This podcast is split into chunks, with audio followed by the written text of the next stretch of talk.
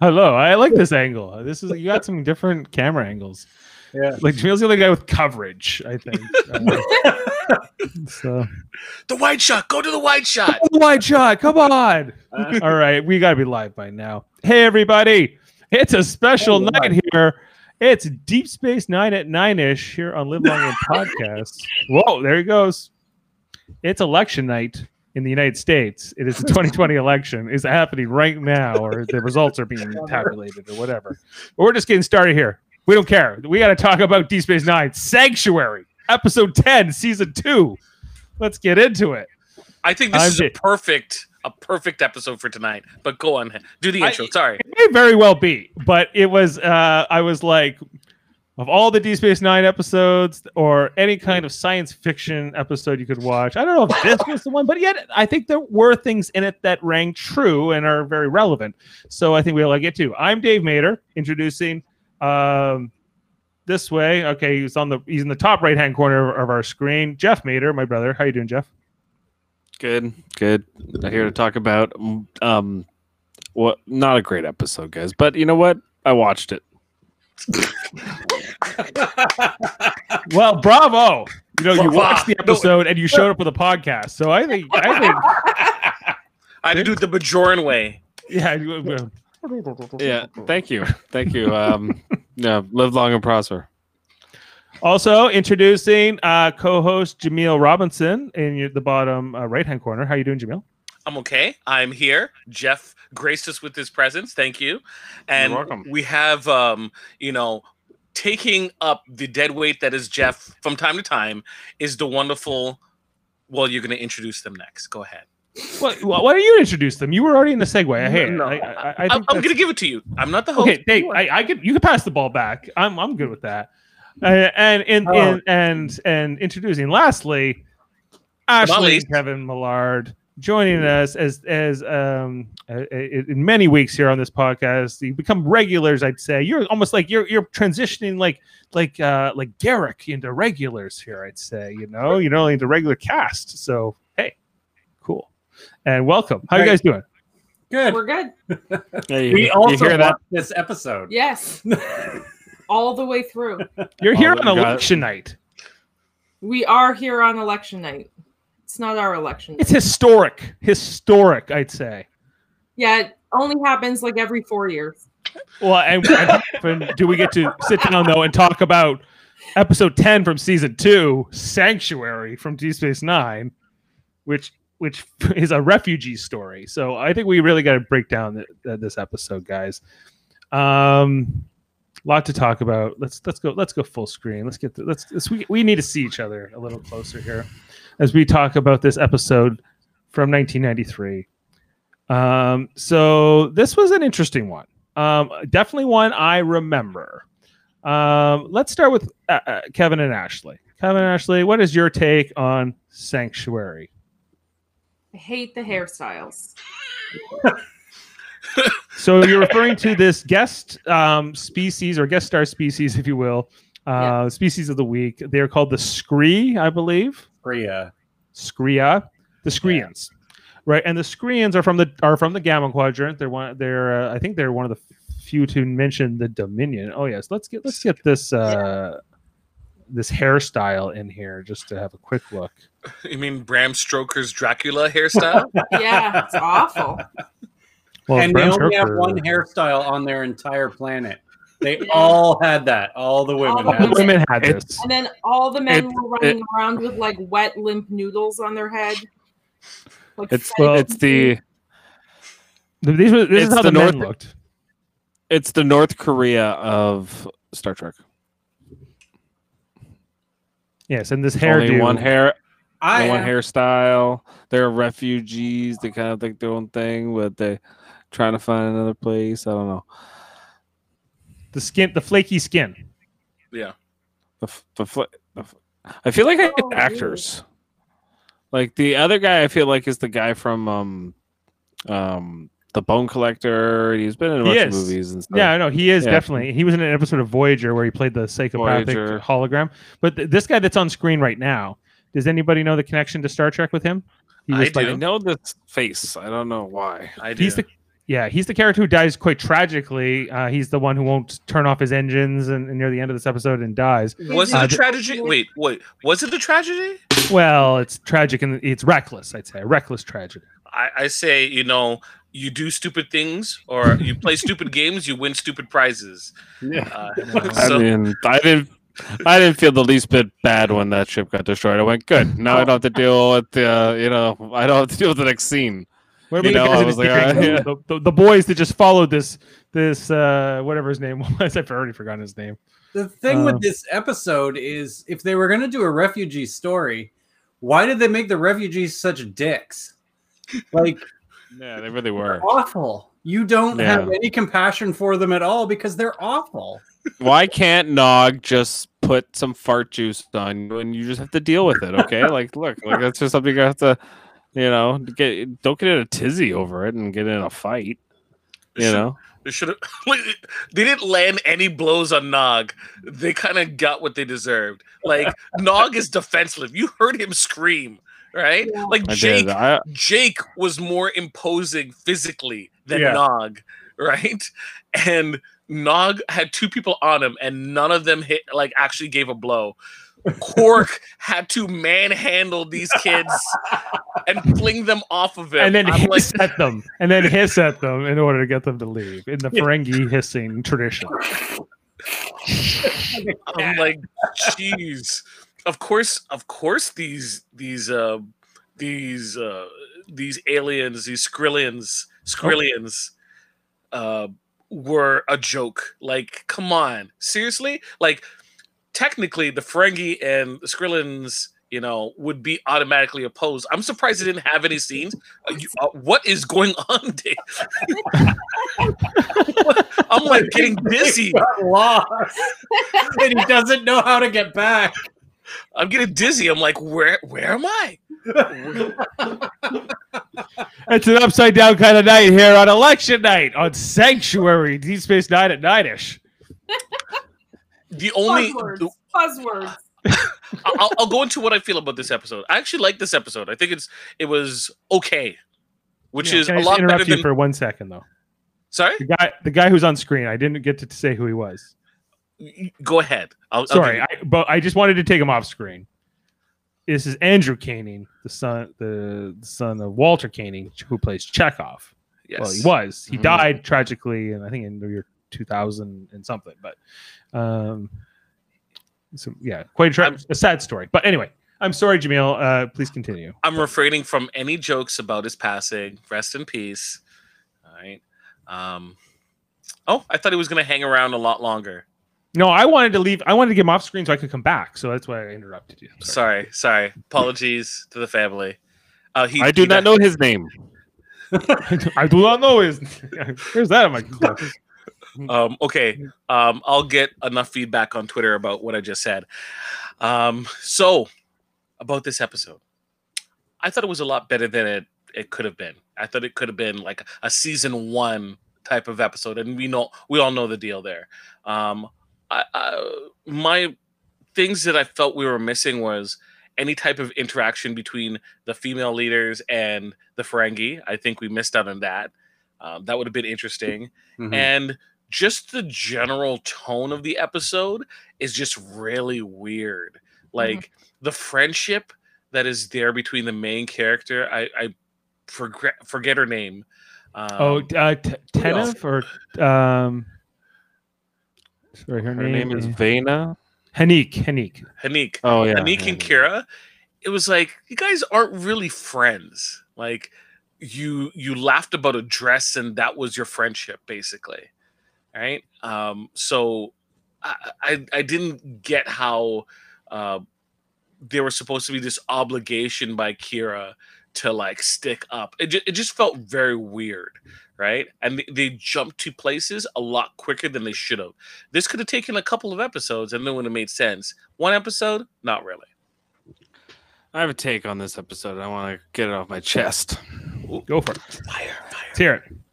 I think this is the best example of how Star Trek, especially Deep Space Nine, is hypocritical. Where a prophecy only matters when it's Bajoran prophecy. God forbid another species has a prophecy that is like so you know that that would like uh, um conflict with what Bajorans want, you know, but Okay. because it has to do with Bajor, right? Like, and, and- but they're like not embracing it. They're like they're like it's like a whole civilization is like begging Bajor to have sex with them, and Bajor's like, ah, you know what? We have our own prophecy, and we have our own food, and we can only really feed ourselves here. So when we need help, we'll ask, but we can't help you, you know. And I, I don't know the whole the. I mean, it made sense. I liked it, but at the same time, I kind of thought that Bajor could have been could have been better. Could they could have done better in this situation? They could have. And the ending kind of saves that whole like Bajorans being dicks type of thing. They're like, um, we Mm. could have like you guys are dealing with a famine and you're having issues with your farmland and you're saying no to a bunch of farmers who are willing to attempt to fix your problem. But you're Yeah. like, sorry, nah, bro, we don't want to take that chance. Like this is a society that if they get established, they're going to want to join the federation. So the fed it'll, they'll become the federation's problem, right? Um, half of them could go to um, and the other half can go to the friggin' settlement on the other planet. Like, you would still take that help. You would still want those hands of partnership, right? But no, we're just going to be dicks and say no. We don't want to take that chance.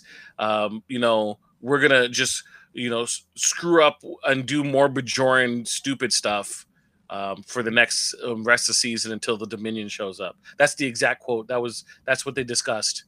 I- I'm pretty sure. I want to know why the Bajorans can't seem to get anything made or farmed or like they have a space station. I mean, I know that's Yes. built by the Cardassians, but there's replicators on that space station. Why do the orphans have no fucking blankets? Right. It's a good question, Why does nobody have any food? Right. Why Like, can't since the when is there Federation- harsh? Since when is there harsh winters on Bajor? Every time they show Bajor, it's like the lush forest you've ever seen. Yeah, I think the relative hardship of Bajor is kind of like this strange, ambiguous thing because you understand that 50 years of occupation, strip mining, uh, uh, abuses left its toll on this planet and, and these people. Uh, and and how they handle this refugee situation in this episode is telling about uh, uh, some things, you know, about them. I think just about what how people felt about refugees at the time. I still do, you know, or, or they still do, or people still do. Like it's it's it's not always uh, an easy topic, and I think especially how it's portrayed in this episode is not reflective of what you would see today, because normally it's it's um, the issue is in, in terms of the public conversation is much more sympathetic towards people and refugees, but clearly here in 1993, less so less so it seems like they are willing to show more of the viewpoint of the people who feel the burden of that like in these bajorans and in quark you know as well in his words um not the federation because they're like there's always Draylon II. We got plenty of planets that are really nice, and you can have whatever nice planet you want. Um, we're just, but but but That- to your point, Jeff, they still can't give blankets to the kids, but they can have planets aplenty. Kind of what I mean about the Skrreea being dicks is like they came through the wormhole. The Federation was like, "Hey, buddy, how's it going? You want a planet? we got a planet for you. Yeah. You need one, right?" Well, Right, got three one million right people, here. Right. sure. and then they're like, "No, we'd rather have your house. Like, we'd rather have your planet." Yeah. Like, yeah. Our prophecy says that it's got to be your planet, and and the Bajorans are like, "Fuck your prophecy." this isn't a choice. It's different when it's a choice between staying on Bajor and going back to the oppression you're you're facing in the Gamma Quadrant. But no, your choice is between having your own planet and staying on this planet that's not yours and is already occupied. and is already occupied. Like, And they haven't even been to that planet yet. No, they they- care. they They no, don't it's not good care because it's the prophecy. It's the, the, the whole. They go, to this, prophecy. they go to this other planet and it's better than Bajor. They're like, oh man, we lucked out. Thank you, Federation. You guys are awesome. Like, and they would have lucked out because there's no Bajorans on that planet. It's so nice over here on All the Draylon II. Come on. Oh. The But, like- sun sets so beautifully on Draylon II. Let me tell you. you're right though. The Bajor is a, a a planet trying to get back on its feet, and you have uh, like an entire species that's like, "Yo, we're willing to help you out." Yeah. Right? They could say, "Hey, look, some of you can settle here. You guys have a thing, and you know we can work out something as we go on." Right? Because I know how important this land is for you. Right? But understand that Bajor is not Kentanna, Yeah. right? It's not Quintana, but we can call this new Palencia, right? This northern Palencia that has been ravaged as Quintana, as like a state, an independent state, Yeah. right? And you, but we can make a deal where if you make anything, you have to share a portion of it with the entirety of Bajor, right? Build up a relationship, right? We can't, we can't handle everyone. Let's come in the middle. No, get out. Nope. No. But but We only got 45 minutes to in tell the this story. Bajoran's defense, imagine you've been oppressed for 50 years and been occupied for 50 years, and then 3 million people that you have never met before goes, Hey, we're going to move into your planet. I get it. No, I understand where the Bajorans are coming from. I think that they they do a lot in this episode to show sort of the situation. They set up this whole opening scene in this episode is between Sisko and Kira, how she can't keep up with her job because she's too busy trying to like fight with the provisional government about where they need to prioritize their spending or But the Whatever. whole beginning just shows how badly run Bajor is. Oh yes. Right. Oh yes. so it's not like, well, you know, they're dealing with a lot of hardship. No, the conversation we're having is these people are fools and it's hard dealing with them because nothing is getting done. Yeah. Right? Yeah. That's the whole premise at the beginning. Yeah. Yeah. Yeah, I, I just have a hard time fol- like I get where that the for the, the provisional government says no to this Korean refugee uh, uh, settlement, but the uh, the Vedek assembly and the religious aspect is a bit suspect here because I like I just don't really fully understand how much how, how similar the Bajoran religion is to like Christianity or not, but like most religions are pretty like missionary in the sense that they try to like take in the the people who are in the, the poorest or who have been in, in some of the most toughest situations in life uh, or or those those who need it most really is what i'm trying to get to and and they're like no you know we, we we're kind of with the government on this uh you know the whole religion's like go live on Draylon II like sisko told you to Even You know? Kara agreed. She was like, "You guys should go live on Draylon II." Don't deal with our garbage. You Yeah, get, you don't want to come out. Get out. That's that's why I don't really think that this this episode is a is a, a true refugee story because they it's not an option of going back to the gamma quadrant. They're given a good option of their own place to live. The Federation is like, we'll set you up, we'll get you like we'll get everything set up. Here's a planet. And they're they want to go to Bajor. That's not really Yeah, like it would have been it would have been better had they had to go back to the gamma go back. quadrant. Then you have a compelling episode. Yeah. Yeah. and they didn't do that, and they you know they probably easily could have, and kn- knew, probably knew that would have been good, and they knew they wanted to end it the episode in that like bitter taste in your mouth way, where like you Yeah. know what's her name he Hanika Haneek? or whatever Haneek.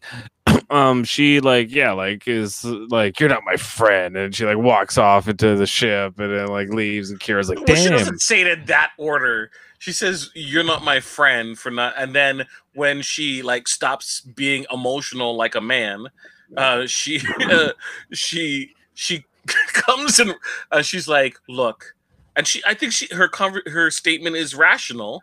Yes, they could help, but like Kira, being the very poor diplomat that she is, did not rebut and say, we can find some middle ground. You were asking for all or nothing. I'm sorry, you got to go to another planet, right? Yeah. Too bad, too sad, right?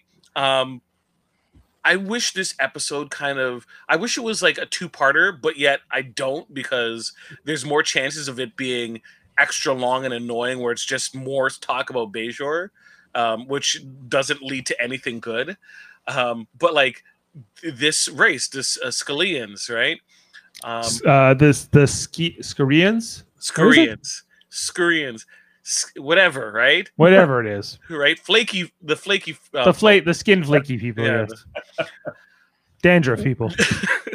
um, they need Head and some shoulders. Pan- Pantene Pro V, dude. Pantene Pro V. Right, they're they're all Um, so uh, their their religion says that they're going to return back to their original home.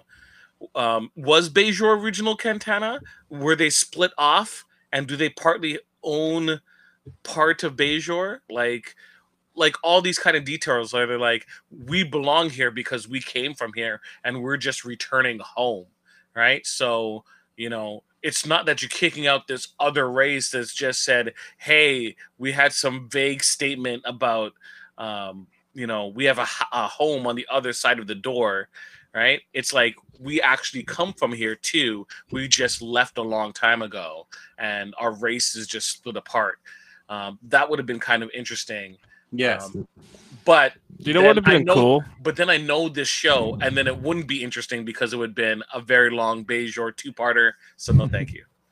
yeah. Do you know what would have been interesting though if they had done this? That if they three million Bajorans that have been stuck in the Gamma Quadrant.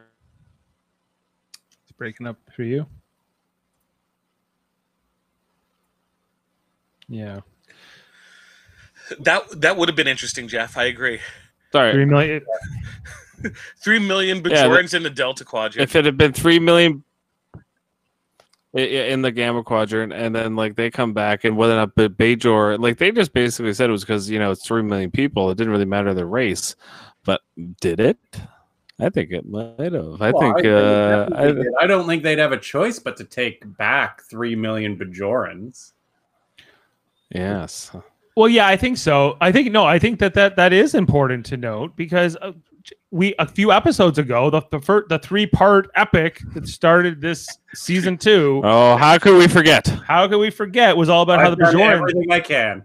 Were incredibly uh, xenophobic after this uh, occupation. You know, they are traumatized by the occupation, and and uh, they are wary of outsiders. Clearly, like that, you know, that at least a good portion of them are.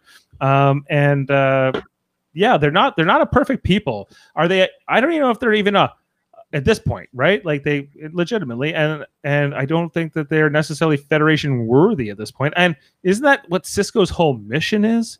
You know, and I feel like he doesn't look too good in this mission because he's like, "There's always Draylon II," and then Jake shows up. He goes, "Hey, I heard my dad says you're going to Draylon II," and he goes, "Oh, is that where you want to move to? Well, I don't want to go there either."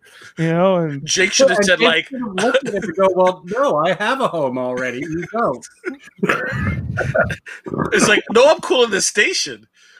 I, if I was Jake, I would be like, "Well, I don't want to move to Bajor either," but that's not really the point. You know, it's uh, Have you seen my new girlfriend, the Dabo Girl? I'm not leaving here. I'm like, How I'm does like okay? 14 and I've got this 21 year old How- yeah, demo he's like- girl. I don't want to go anywhere. How is that even possible? Like he's literally wearing like kitty pajamas, and he's like, "Yeah, I'm dating the Dabo girl."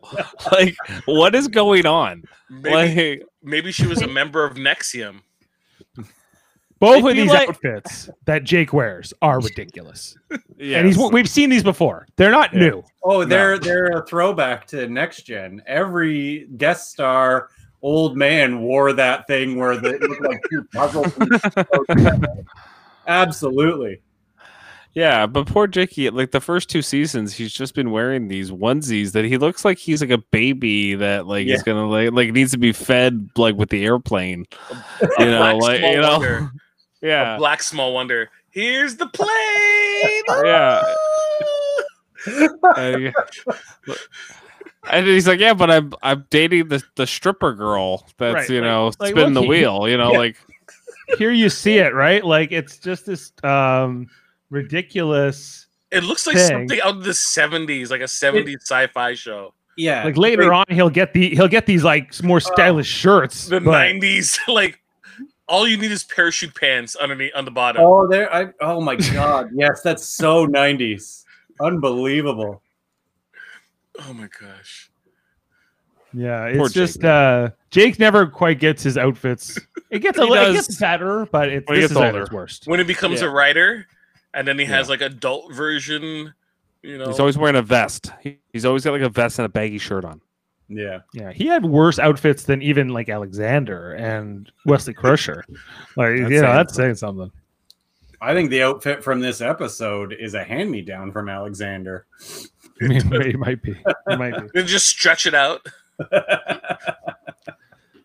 Right, but um, let just get back to the Screens. Yeah, like I feel like they do. The, the, the writing is very biased in terms of presenting Kira as this person in this tough situation. I think they do a lot to make Haneek unlikable. yeah. right? Uh, actually, they they don't do much to make her likable at all.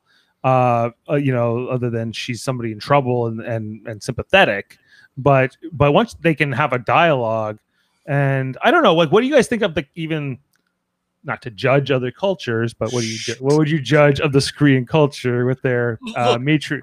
I can't blame. I can't look. Let, let's let's go back a little bit. I can't blame her. She's a farmer. She's not like a politician. She's in an like a situation where she's supposed to make these decisions. I don't think she's probably well educated. So like, sh- but she's the best of what they have, right? Or they've decided. So like, it's not her fault. I don't blame her, right? So like, let, let's let's just move from there. Let's just move. From, okay, let's move it. Okay, I can't help it. He's- It's Jeff. Jeff. I don't know why it drops it even when. There we go. Uh, I I, didn't oh, I even kind of drop like it. this. Every time you put that one on, you're just like, I like this one. I kind of like this. I'm the biggest up here. Oh, you down here? Well, listen to me.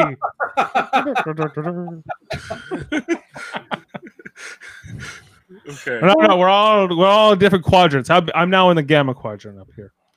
Um, Okay. Beta. beta.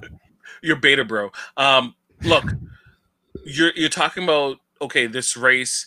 They're not um, presented as being s- sympathetic. Um, yes and no. Like in these situations, like th- they're in a, a unfortunate situation altogether, where there's going to be a, a lot of uh, people who are scared and frightened, and they're not. Uh, like if this was like a, a federation ship or something this would be a different situation but they're automatically just pushed on these like all these different races and cultures which they have no type of idea how it works so they're just kind of pissing everyone off because people don't understand them um you know I, I want to clarify something. I do think that they are sympathetic. It's not that I don't. I, I think that there's their history, if if it's to be taken at face value, seems like yeah they they were conquered by a race that was then conquered by the Dominion, and that's how they've escaped. Is that what happened? And and they're spread out and they're just looking for their promised land. They're a Zionist movement, eh, or or sort of allegory, and I think that that is also to be sort of looked at here. I do think that they're sympathetic. I think it's more that they're okay. Uh, Haneek, their culture, their society decided that the one who found the wormhole, for better or worse, I would say worse, gets to make all the decisions. They're like it's all like the council of women, right? Like you know, like, or whatever the the leader women. They're all like it's all up to you. And and like I don't even think Haneek's like their their brightest or best or she's clearly so single minded about this. She just gets this like, what if we move to Bajor? The musician guy gives me the idea, right? And so she um she she doesn't seem like the best option, but these three million people have, I guess, chosen her in in their system. Fine. Um, I think the fact that all of their men are just a bunch of grunts or a bunch of like dumb guys who fight each other is kind of interesting. too emotional Um, they're too emotional. Their favorite thing emotional is to fight. penises that's what they are emotional, Or emotional pen- penises, But quite useful, evidently. but quite Yeah, useful. quite useful. so was Buddy like the guy who dies? Well, who was played by Andrew Koenig? Was he was he her son? Yes. Yes. I think so. Yeah. And was one of those two other guys like his dad? yeah. maybe one, would- maybe one of his dads. Maybe he has two. Maybe they're like, yeah, okay, okay. I was just like, because we don't. That's not fully explain Like what the like. Other than I guess she has those two husbands, one of which is I guess played by that guy who was in The Bone Collector and some other movies. Yeah, Uh, the- she's the bone collector now. yeah. Dave, you see what I did Oh. there? Did you see what I did there? no, Bone collector. She's the bone collector because she collects dudes. Ah, I gotcha. Okay, I'm with you on that. Wait, but did you guys know that the guy, the the Veron, which I, I don't want. This might be a fun fact. I can't spoil it, but I think I think Jeff has multitude of fun facts. If he loses one, he'll be okay. okay, the guy who was the the Bajoran musician. I'm on a, on a tangent here. He was from the episode Trials and Tribble-ations, the Tribble episode, right? He's like that uh, Federation administrator guy who's like. Kirk, I'll see you go to hell for what you done to my grain or whatever, right? Oh, yeah. Uh, Oh, yeah, like um where the guy who's just giving Kirk the shit all the time in the Tribble episode. Yeah, that yeah, was the yeah. same guy. Full circle. Cool. There you go. Wow.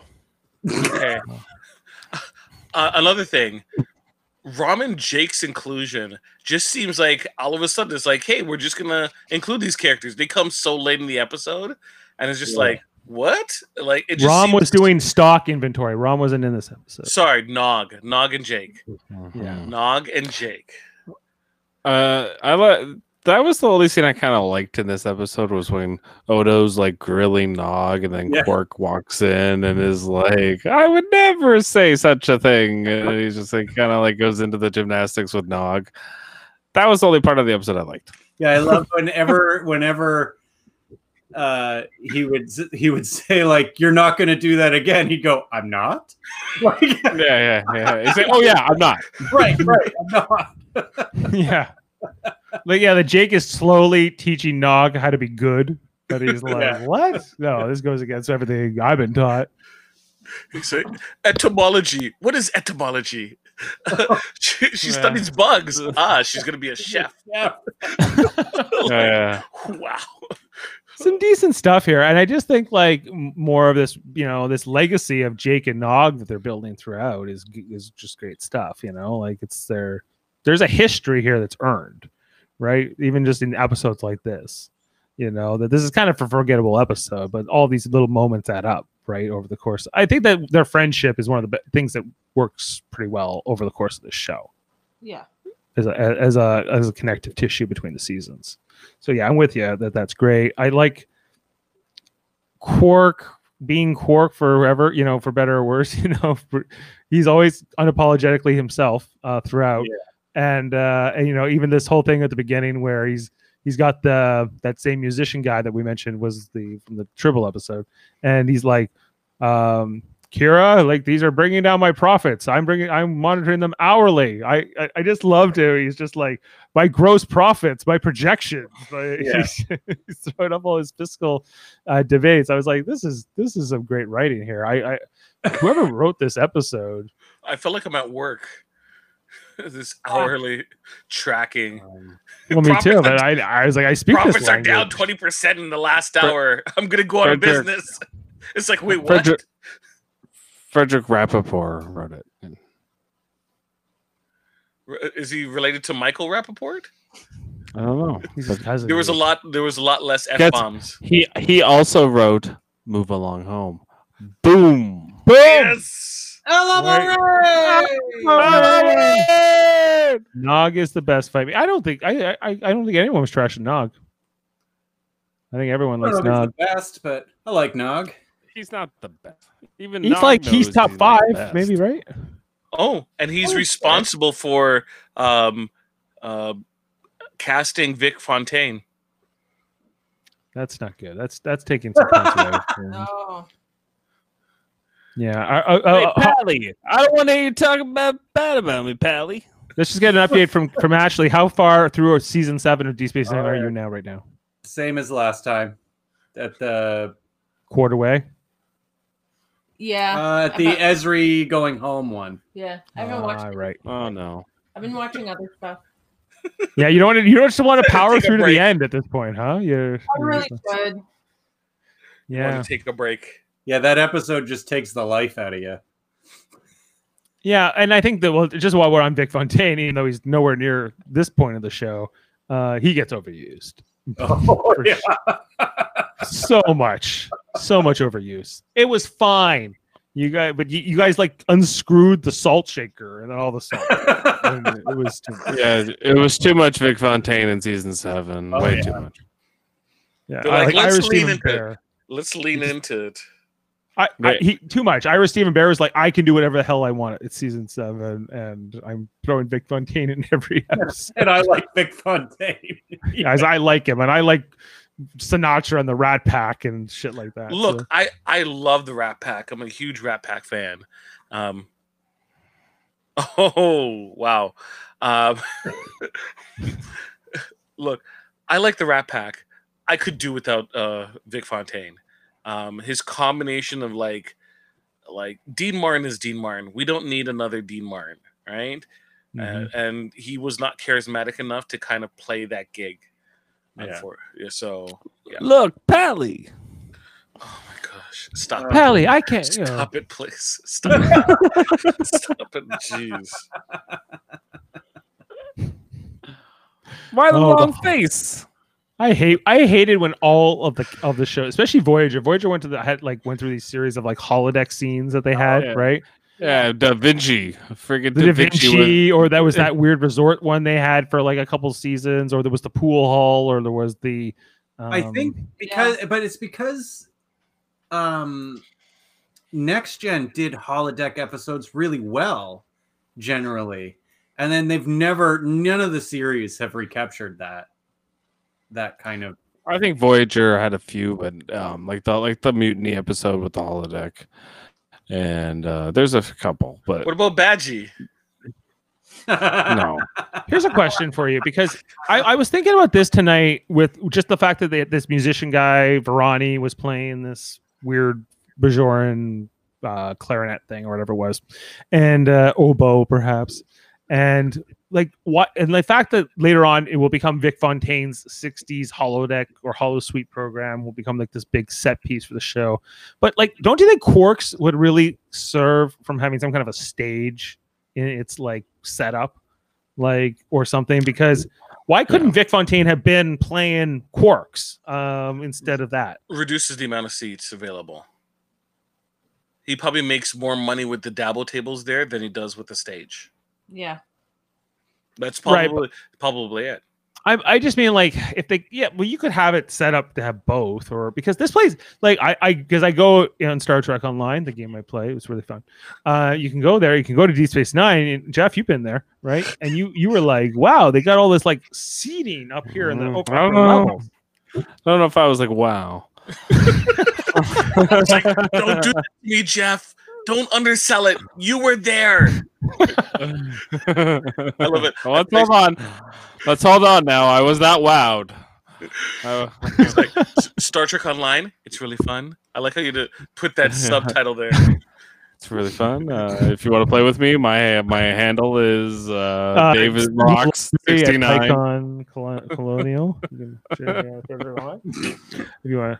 So TNG did decent holodeck episodes, except any of them with Barkley. Oh. Um, Barkley. I think they all had bad and good holodeck episodes, I guess. But The best ones were with Does DS Geordi. nine have? Does DS have any holodeck episodes? DS9, Yeah. Yeah. Bro, everything with which Vic one? Fontaine, we, we talked Well, about. yeah. The And, best uh, is yet to come, Jeff. The one where they all get stuck in one of Bashir's, um, is it Our Man uh, Bashir? one of Bashir's, uh, His like James Bond. James Bond program. James Bond. It's R. Yes, Ben that- Bashir, right? That's the episode. That episode. one's good. Yeah, that one's good. Yeah. So yeah, I guess there is. There's basically Bashir and Vic Fontaine. That's it, really. Because like we never see like O'Brien kayaking, but he likes to talk about it a lot. He goes like and like there's a bunch of holodeck programs we don't really get to see much of or at all. Like there's a, a, a um, O'Brien and Bashir later on will do Battle of Britain as a couple in World War II. the Alamo. or they'll do yeah the Alamo, or they'll do the um the the uh, some Irish battle or something. Yeah, they're all back dressed fur. Yeah, they're all dressed up, and I think that uh, Dax and Kira like to dress up as princesses and go uh, or da- you know do medieval type stuff or L- something. Let, let's be honest. Dax is like, oh, let me find the right holiday program because I bet you all of them are pervy. Like, there's like 99 of them are like, Ooh, can't show you this one, but this one is and it, um this one's safe for work. Let's do that. All right. Yeah. Um, you even seen. Let's let's talk about some important facts. So you see, was it Morn, um, hanging out with that um, sweet lady when he started to cry? She drapes herself all over him, right? Dude, Mhm. dude pulls, man. Dude got skills. It's those whiskers. It's the Right. whiskey. It's the Always. whiskers. The ladies love them. Yeah, what can he say? Yeah, I, I thought it was funny. Like, there's some good, like, there was some interesting, yeah, especially Morn. I think has a great moment here. Um, he like leans over. I'm like, what is he gonna say? Something? He's like, nope. He gets the cloth and just starts wiping. like, I really remember this episode, watching it back in in 1993 or four, whenever I saw it for the first time, and I think I really remember this as being one of the Star Trek episodes um, that didn't have a good ending to it. That had left you sort of feeling unresolved. I, there were others before this, but uh, this one stood out to me in sort of like the how I remember Deep Space Nine, especially these early seasons where you have like this story that is kind of like saying, well, things are not all simple in the Federation, and they don't. It's not always wrapped up by the ending, which is kind of what other Star Trek stories are, especially Next Gen that came before this. Um, usually happy And- ending. Everyone lived together, and um, they didn't run out of resources. And we left, and we never checked to see how things played out. The end. TNG. Well, all the I think all Star Trek writers struggle with this, right? Because it was Gene Roddenberry's like, no, we have utopia, and there aren't these issues, and the the calamities that our heroes are going to run into are mostly external. They're going to run into these aliens. They're going to run into this thing that is going to be trying to get them, but generally, like we're not it, the the problems are not inward. You're not you're not fighting with each other. You're not fighting with um maybe certain races like the Klingons you are, but you're not you're not fighting yourselves, right? There's not like domestic issues as much. Um, and, but writers, especially the next gen, by the next gen era, they were like, how the hell are we going to write stories where there's no conflict, uh, where, where where the characters just get along all the time? Who you know? Um, We do an And they- episode with none of the main characters, and Picard is uh, John McClane. That's how we do it. right and it's so they're all i think that's always like the balance these characters sort of like even if you go back like there was conflict between spock and mccoy right there always was there's, there's always been conflict with these characters but it's but they're still irrevocably on each other's side right no matter what All right, do you guys think like Sisko kind of sucks in this episode? He's kind of like Kira. They seem to like you. You do everything. Sisko You know? doesn't seem to find his mojo until about the halfway through the third season. But it's like in the, the it's like in the plot. Like it's like basically like Sisko, you're gonna kind of like you don't have to do too much. Let Kira take this. Sisko's You know? still recovering from the lost love of the last episode. She Right. just walks away. She's like, yeah he's like i this is my week off man this is where i gotta dial in a couple crap scenes what about Draylon II am i done see ya It's like, look, I gave you food. I gave you a planet. Like, dude, what else do you want from me? What more do you want? I just I think he didn't want to deal with trying to um some sorry, I was reading that. I don't I I don't I think Sisko was just like, "Oh, no universal translator. We can't understand what they're saying. I don't want to deal with this. Here, you take it." Like he's Yeah, just passing She seems to like you. Right. Yeah, like, "Oh, she seems to like you. You do it." And he's just smiling on his way back to his office. I can watch baseball and I don't have to deal with these fucking aliens I can't understand. Look, he did it to Bashir. Now it's her turn. I don't. Yeah, Sisko was just like, I don't want to look at their ugly faces. I'm going back to my office. Kira, deal with it. do you think that sisko's a demanding boss Sisko is like, hey, if there's a war, I'll shave, grow a beard, I'll shave my head, and we'll we'll do stuff. But until then, I'll be in my office. You fucking deal with stuff. Mm-hmm. But he's like so passive. I thought you were gonna fix the replicators. He's kind of passive aggressive. He's like, I know you're busy. I know exactly what you're dealing with. I still need it done though. yeah. Like Yeah, you can't help me. You can't. You can't. You're chilling in your office, right? You can't like take something off my plate. No, you'll get to it. Just make sure you do. To answer your question, Dave, I think he's demanding, but also forgiving. Like he's You're damn He's right. You should have checked. You're damn right. You should have checked. Oh my gosh. Yeah. he might Like do a he, little yelling, but no one ever faces real consequences from. question. question here. We we I don't think do we ever see Sisko dress down Jake like he does one of his officers ever? No.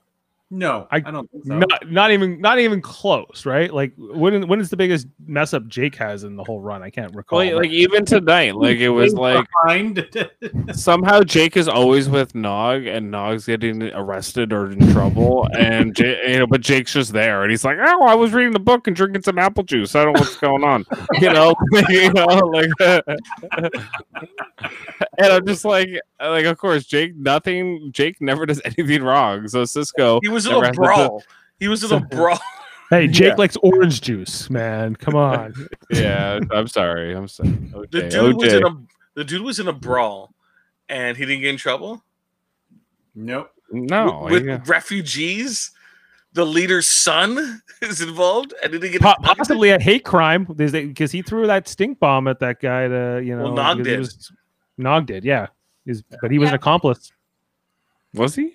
They got payback. They got Accessory. Nog squealing like a pig on the floor. So Yeah, was it legal what uh, Odo did with Nog's ear to pull him away by the ear? grabbed him by his Um, crotch. But where was he? Where was he and the security team when the fight was happening? Nobody Yeah. was getting shot or assassinated. Odo was nowhere to be found. Nothing to He's just there to clean up the pieces. That's Odo, uh, Odo, just, got there first. Court Odo says you can't run on the promenade. That's the number one thing. Just don't run on the goddamn promenade. That's his prime directive. No running on the Yeah. Why? Why? What happened? What happened when someone ran on the promenade? Because you could run, trip, and then fall down one of those holes uh, and fall and fall a full story to your death. Yes. um, the danger doesn't seem that intense. um okay so let, us once again i keep on talking about this random stuff so when jake and nog were on the steps did it seem like the bars were higher up because usually they're able to put their arms Yeah. and like They seem like- different Yeah. somehow. You're right. Like the. Yeah, they lowered it. They lowered it. Yeah, for sure they did. um I gotta bring up this fact that it was two on one and none of them got a clear shot on nog i'm just like come on He's You Yeah, it was a long time too. It was a long time on the ground. Um, so Yeah. wait, if the lobes are like the penises, so when Jake was talking about his new girlfriend, and Nog mentions that could they have could he could they have sisters and starts rubbing his ears, is that akin to some dude talking to his friend about hey, can you hook me up and start rubbing his crotch? Because Uh, yes. it's kind of awkward. right. I think this is one of the weirder parts of Ferengis because they have this. Okay, but Ferengis also have a dick, right? I would Well, think I would so. think so for procreation, right? So why? d- Why? Never So seen anything bo- come out of their ears. both their ears and their uh, sexual No, organs they're- erogenous they're- zones. Their ears are like their tits. You know, like they they They're they, their they rub- tits. Yeah, they rub the tits. They get they they feel for the weather. You know, they get the uh, they get the intuition for money through their yeah. I think so. I think it's more like their tits. Is is that is that what works for you and your tits, um, Jeff? Can you sense the weather from your? This podcast has gone off the rails here. And it isn't you this time. It's Most the kind lobes. It's it was the the lobes. lobes. Do they the have the lobes. lobes for it? Yeah, and the fact that yeah, you're kind of like stroking it sometimes, or sometimes women stroke it and they go ah. It's like and so I don't know. It's it's an odd thing. No other no other alien species in Star Trek has this, or uh, science fiction in general that I can think of has this quality. Outwardly just fondling themselves in public. I love it. Right, in, in somewhere that yeah, I'll go, On "Ooh, this is my a erogenous you know? up on, Yeah. on my my chin. Oh, ah. Yeah. Dave, let's keep it PG, all right? I, I All need right. to I need to download this episode and make that into a GIF of ah. Oh, Oh. Okay, what else is there to talk about? We talked about Jake the fight. Um that whole minister scene. Like I just want to talk about that woman who was like from the provincial government. She's like, we talked about it for many hours. It got quite heated, you know, and she's just talking she's just like this Bajoran bureaucrat with the with the guy. I loved this scene. I just thought it was hilarious how she, you know, like how this whole thing played out and how people give you fake answers in life and whatever. Um, But don't worry, that scene's gonna come up later in fun facts with Jeff. next question. At the end, where Haneek says to Kira, you know, you are a frightened and suspicious people. What the Cardassians have done to you, you should be pitied. Does Haneek have a point? Yeah. Sure. Do you think that message gets through to Kira here? No. No. Bajoran's got a Bajoran, man. She's like, I don't like you. Uh, you go. We Draylon Three looks like a lovely place. Get off. Don't even. You know, I agree with my government here. You're not my uh, friend anymore. You're my friend. I'm not your friend. And uh, see you later. We'll never see you again. My final question is Do we hope we see the Skrreeans again in Star Trek? No. Never. If we do, No. I hope they're the next Klingons. Like they're the enemy they hate. Yeah. The- yeah. The Draylon Empire? We They- hate like- Bajorans. It's how they were treated by the Bajorans. Right. And then they team. They. And that They. the Federation allowed it. And now they're just they're out for vengeance. And they team up with the Cardassians. Yeah. Wrath the Skrreeans. Yeah, they're like, we're taking back our um Kentanna. Yeah. Yeah. For Katana. Fuck it, I think we, we're gonna we send you the the next- profits. Don't worry, we'll jettison you out of the airlock, all right? So you can go to the Celestial Palace. We'll give you that respect. All right, you want to go to fun facts with Jeff? I'm ready. All right, Jeff, who do you want to hear to start a sound clip? Name a character. From Deep Space Nine. Yeah. Give me Bashir. Okay. Where's Bashir? Sh- Here we go. By the way, I just had the most interesting conversation with Constable more Odo. It seems he's under the impression that I was a member of the Obsidian Order. What did you tell him? That he was mistaken, of course. And he believed you. Or he said something about keeping a closer eye on me in the future. I told him, be my guest. I have nothing to hide. I just love that. Okay. Fun facts with Garak. Uh, here, here we here we go. Uh, Kitty Swink, who played uh, Minister Rozahn, is Armin Shimerman's wife. Mm-hmm. Oh. So there you go. Oh, oh the Andrew- one, sorry, the, the one who was like, "We can't be bringing you over here because you might get Hmm. cold, and we don't have enough blankets for the orphans." Yes, we did. That's exactly. That's exactly who we're Do talking you think that's about. how she talks to Armin Shimerman? She's like, "Quark, you have to go into the studio today."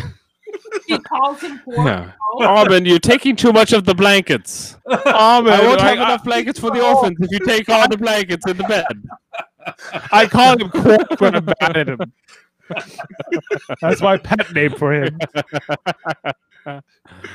He, I, he's like he, he left some dirty dishes out on the counter. Quark. Oh my gosh. All right, uh, Andrew Koenig, who, who we uh, Dave previously mentioned, who plays Tumak, is the son of Walter Koenig, who played Pavel Chekov in the original Star Trek 1966, which is you know also uh, not so a fun fact. Um, killed himself in I think yeah you're right Dave in the year 2000 he hung himself in the British Columbian forest. And Walter Koenig and 11 other family members had to go search in the forest to find the man's body. Uh, and then, then they started a foundation to prevent suicide. So, yeah, so that's uh, And he Yeah, spent like he spent he spent a lot of his life in Canada for some reason too. Yeah, but Because it's awesome here. That's why. that's why yeah. he was like, you know what, if I if I'm gonna live, it's gonna be in Canada. You wanted Um, okay. freedom.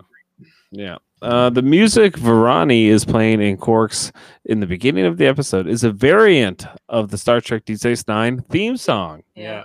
oh, is that what it was? I was like, I know this Yeah, tune. but- Tell. You can tell. It was a banger. Yeah. Do do do do do do do do. Maybe this is Benny Benny. What's his name? Benny Hill. Is it, was that his name? Benny Russell, the writer. Maybe this is all inside his head. Anyway, Maybe. The far beyond the stars. Benny Hill.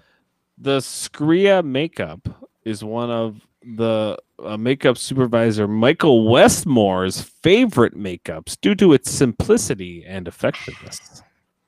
No, it's, It's the ugliest, grossest yeah, thing. It looks like somebody spat on every one of their faces. yeah.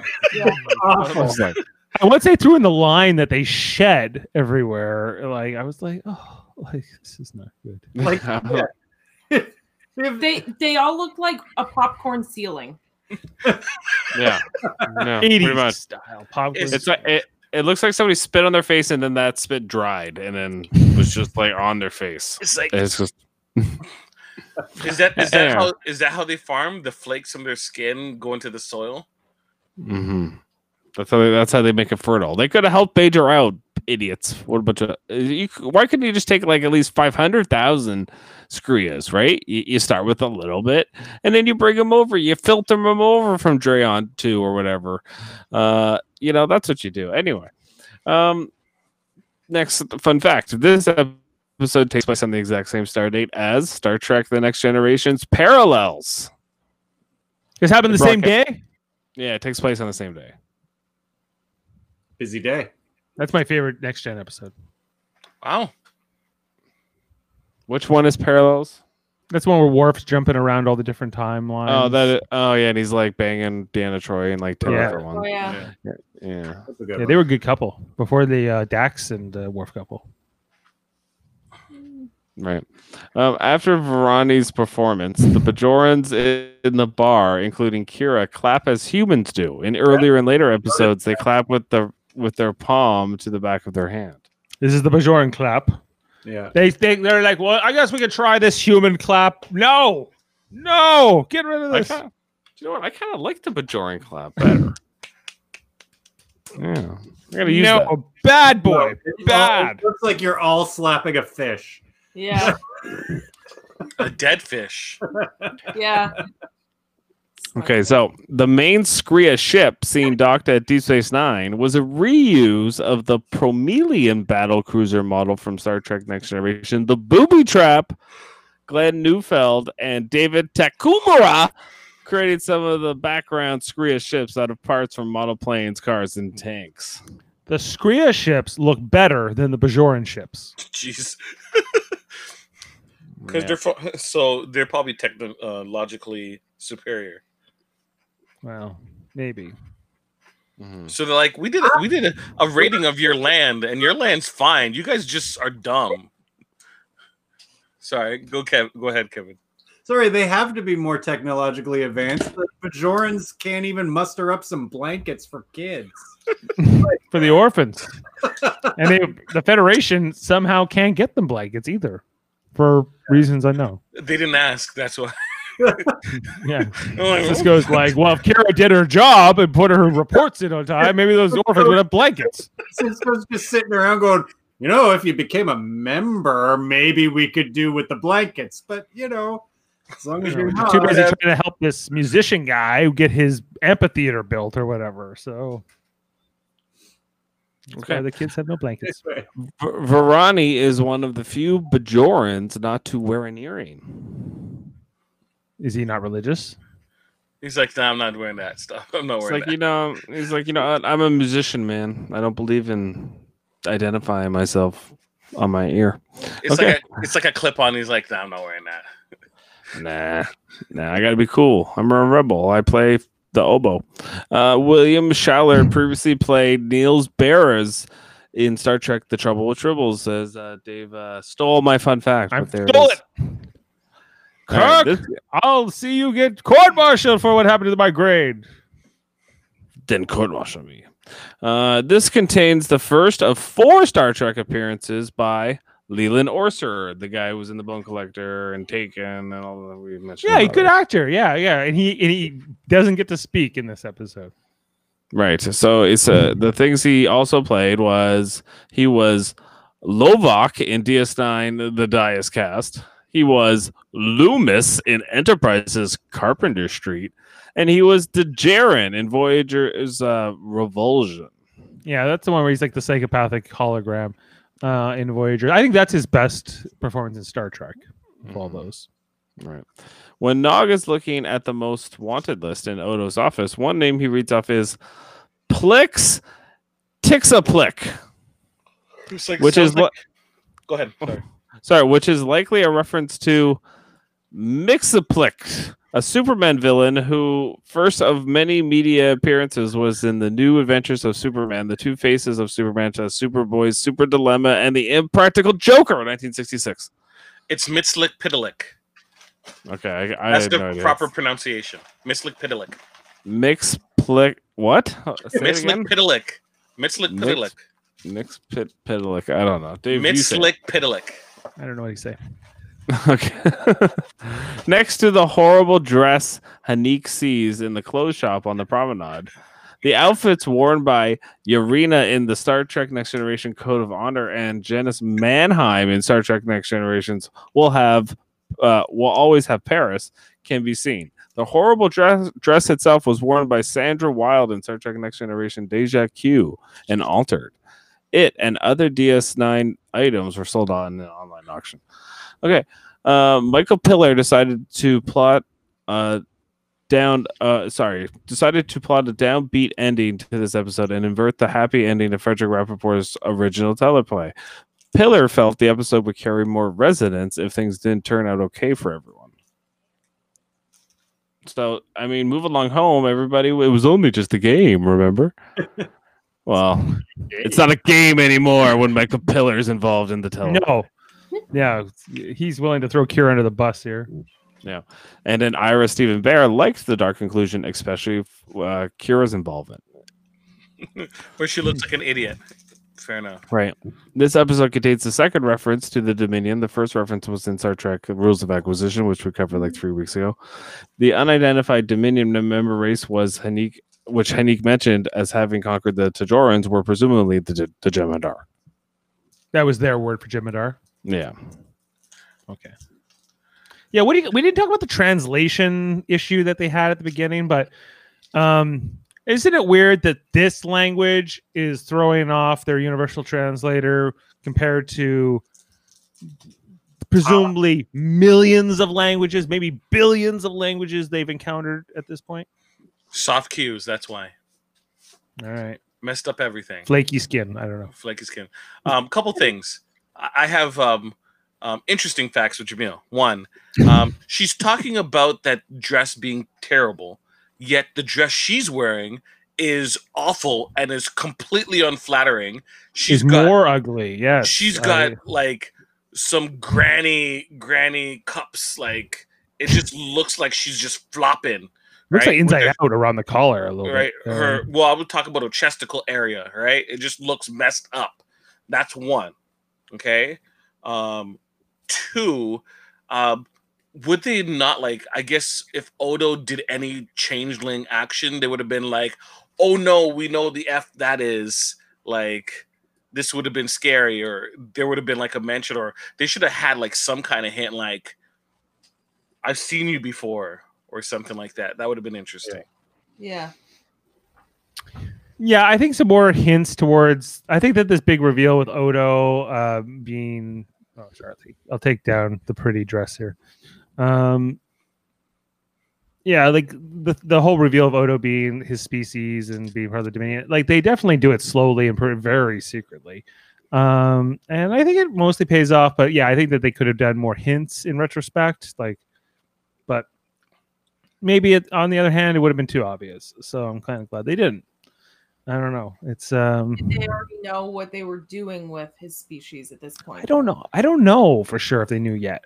Uh, if they had made that call, I think because I think next is it next week or I think it's the week after. I think it's uh, is actually when we get uh, Odo's uh, quote unquote surrogate father, the Doctor Mora Pol, the one who raised or brought him up, Yeah. found him and studied him initially, and so um, so I think that uh, we haven't had a lot about Odo. Where uh, you know where do I come from? Who am I? You know, they they haven't done a lot of that since season one at this point, since he got hit by a rock, you know, because he was chasing this locket thing with this douche that he met and whatever, whatever the hell that episode was. So it was they but they they will and um and you know, I don't know if they yeah, maybe they didn't have that idea yet. Maybe that just kind of naturally made sense as they were going to have those things up. I don't know the answer to that. We got to find out. Any more we will. interesting facts with Jamil? No. Okay. Let's get to ratings. Oh, wait, that's not the thing. There we go. All right. Uh, I'm going to go first. This week. It can't be much worse than last week. I'm going to go and give this a seven. Um, four. Give me a four. Jamil. Five. I'm a Ashley? five and a half on this one. Three. And Kevin. Three. So our average comes out at 4.9, uh, better than last week, but definitely below the average of ni- now 6.4. So, right so far, guys, this is like a B minus show, like at best, Yeah. uh, on average. But it will get better. We all know that. I But, think there's uh, a reason that a lot of people dropped off this after and have had to come back to it to watch it through. Yeah, and I oh sorry, there was this- and and I will you know I've talked to this before, and I will explain it as we get closer. But yeah, at this point, like back in real time when this was airing, I was not watching this show, at least not every week. I would next gen was in its like key final season, like like as mentioned, this was right when the my favorite episode of next gen aired. And I definitely did watch this episode at the time, but not every episode of season two. It was hard to keep engaged. Like next week, we're doing Rivals, which is going to be the El-Aurian episode, where like that's a member of Guinan species, Whoopi Goldberg character from Next Gen. His I remember his species, and, and I guess uh, Malcolm McDowell, the guy who killed Kirk in Generations, say all from that same species. Uh, so we get hint the the race of listeners and again more world building which i do like but sometimes it didn't always it fell flat in these first couple years i think we'll well we'll talk about that next week when we get into that episode It's slightly above the Red Angels um, story arc, you mean? Slightly above. what is Uh, this season of DS9. no this is way above the red angel storyline of of discovery season two that is some of the worst okay like it's hard to, for me to say to you it's all bad because of course there was ups and downs and good things i liked but overall when you say red angel storyline to me that is the worst that is the lowest point to me in star trek for me maybe i maybe not always feel like this but right now i was like that's when we were that was a low point for us in the franchise Okay. But I appreciate the effort, everybody.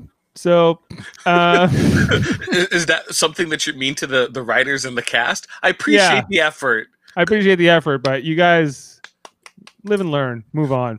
Um, and okay, and I think that covers it. Anything else you guys want to say about Sanctuary? No. Okay. Nope. I'm just going to plug everything else for this week. Um, so this is our Tuesday night D Space Nine. As I mentioned, we'll be back next uh, Tuesday to talk about rivals. Wednesdays we do original series. Tomorrow we'll be talking about an episode called "A Taste of Armageddon" from season one of the original series at seven o'clock with uh, me, Jeff, Adam, Jody, and my dad, our dad. Jeff and I's dad. Uh, and um, on Thursdays, we will be back to talk about the fourth episode of the third season of Star Trek Discovery, which is in is airing right now. Uh, going pretty well. It will be me, uh, uh, Jane, my wife, uh, uh, Michael Chan, and Adam Woodward. He, he's doing back to back right now. Um, not bad, guys. Like I feel like Discovery has taken a whole new turn and is a new show. And this is this is just coming off my rant where I said season two of Discovery was one of the worst lowest points of Star Trek. So hey, you can you can leave the past behind and you can start anew. So that's kind of cool. Um, we'll see how the rest of this plays out because I was kind of feeling good about Picard at this point in their se- their most recent season, and by the end I was kind of fatigued. So there's still six episodes to go. I'm not counting my my uh, what is it chickens before they hatch. Alison And- Pill joins the cast. So Alison you know. You yeah, then I'm like, well, we'll see. Um, and uh, and then on Friday night, join us as we're talking D Space Nine for Star Trek Radio Theater, as we will be doing uh, an episode, the fifth season's premiere, Apocalypse Rising. Uh, with uh, this is where the uh, the crew, or at least a good portion of the uh, D Space Nine crew, have to infiltrate a Klingon event in the attempt to expose Gowron as a changeling. We're not quite here at this point in our show yet, but uh, this will be the one we're reenacting. Many of us here on the podcast, Jeff, Kevin, Ashley, myself, um, and others, uh, you know, as you can see here, will be part of that. Uh, so check that out Friday. It's gonna be a little bit later. I think we're 10:30 is a tentative time because we're just uh, you know have to sync up, but that is what we're doing. Um, are you guys excited for this? Yes. Yes. Always. I think it's gonna be a lot of I'm fun. excited to see your or to hear your plain and simple Garak. I get one line as Garak. It will be a, m- it will be a most glorious podcast. It will be Worf. Kill me, Worf. You're welcome to try. So that's that gonna be a lot of fun. Yeah, Chancellor W- Worf. Chancellor Worf. no, no, not Chancellor Worf. We're doing the one. We're doing. The, you don't even know. You don't know this episode? Yeah, the one where Worf kills Gowron. No, No, That's what I just asked you. no. Well, they they fight more than once. Yes, This is do. the, this is the first time they one of the first times they had a fight, like a fight with swords. listen. Gowron can, you know, he'll forgive, but he'll never forget. I saw I saw that look, Jeff. We did we did it again. She's not at that point. It's all right. She hasn't got to that part in season seven. Whoa. Well, she will. Ne- she'll never forget. we do not forgive or forget. I won't forget. All right, and our other channels are uh, Super Mario Brothers podcasting, which we we finished up the uh, 22nd season of Big Brother USA. Uh, Jeff won it all. He did, uh, he was so happy. He just went to bed that night for the He finale. righted. He righted Yeah. in the It was streets. too much excitement for him. He needed to too much back. excitement. And know our other what? channel, It yeah, It, w- it wouldn't have been good to gloat, you know. Who got second place? Yeah, Neil got the second place. He's got the runner up. So I think he was the moral victor, really, of the season and of the pool. He felt good. He felt good. But that's it, yo. That's, That's it. it, yo. That's, That's how it rolls, saying. yo. That's how it goes, yo. I'm garbage. I'm garbage, yo. Both okay. of you. They don't know what the Millards don't know what's happening. What is and uh, right now? I we're don't. doing Enzo. It's Enzo Palumbo. Look, Google him. He's on there. I won't. And no, you won't. That's true. And our other channel is Trivial Debates. We just had a Halloween episode on Saturday. Internet issues were a bit spotty. Uh, I don't know how good. I haven't actually gone back It's, to it's listen still to worth watching. It. It's still, worth watching. Still it worth was watching. fun. Um, Chris. Chris. The Washington Generals. Chris got a Chris. don't, don't fail to perform. Oh my gosh. It's like the Globetrotters playing. Jane mm-hmm. was so very nice. She J- Jane was a dear. to Chris, oh my gosh. yeah. All right. Well, hey, we're gonna sign off. I don't know if we lost Jeff or not, but before the cameras move, let's just end the string because we gotta get back to the election. It's election night. We don't know what the hell's going on. I don't know what the hell's going on. I bet you guys have all been looking at the news. I think they lost Kentucky. I Oh, have that was expected. Okay. Who's they? I don't know. No, they lost it. Yep. All right, hey, let's let's get off here before I have, get too depressed with finding what's going on. All right, let's um live long and podcast, everyone. We'll be back next Tuesday. Take care. Oh, thank you.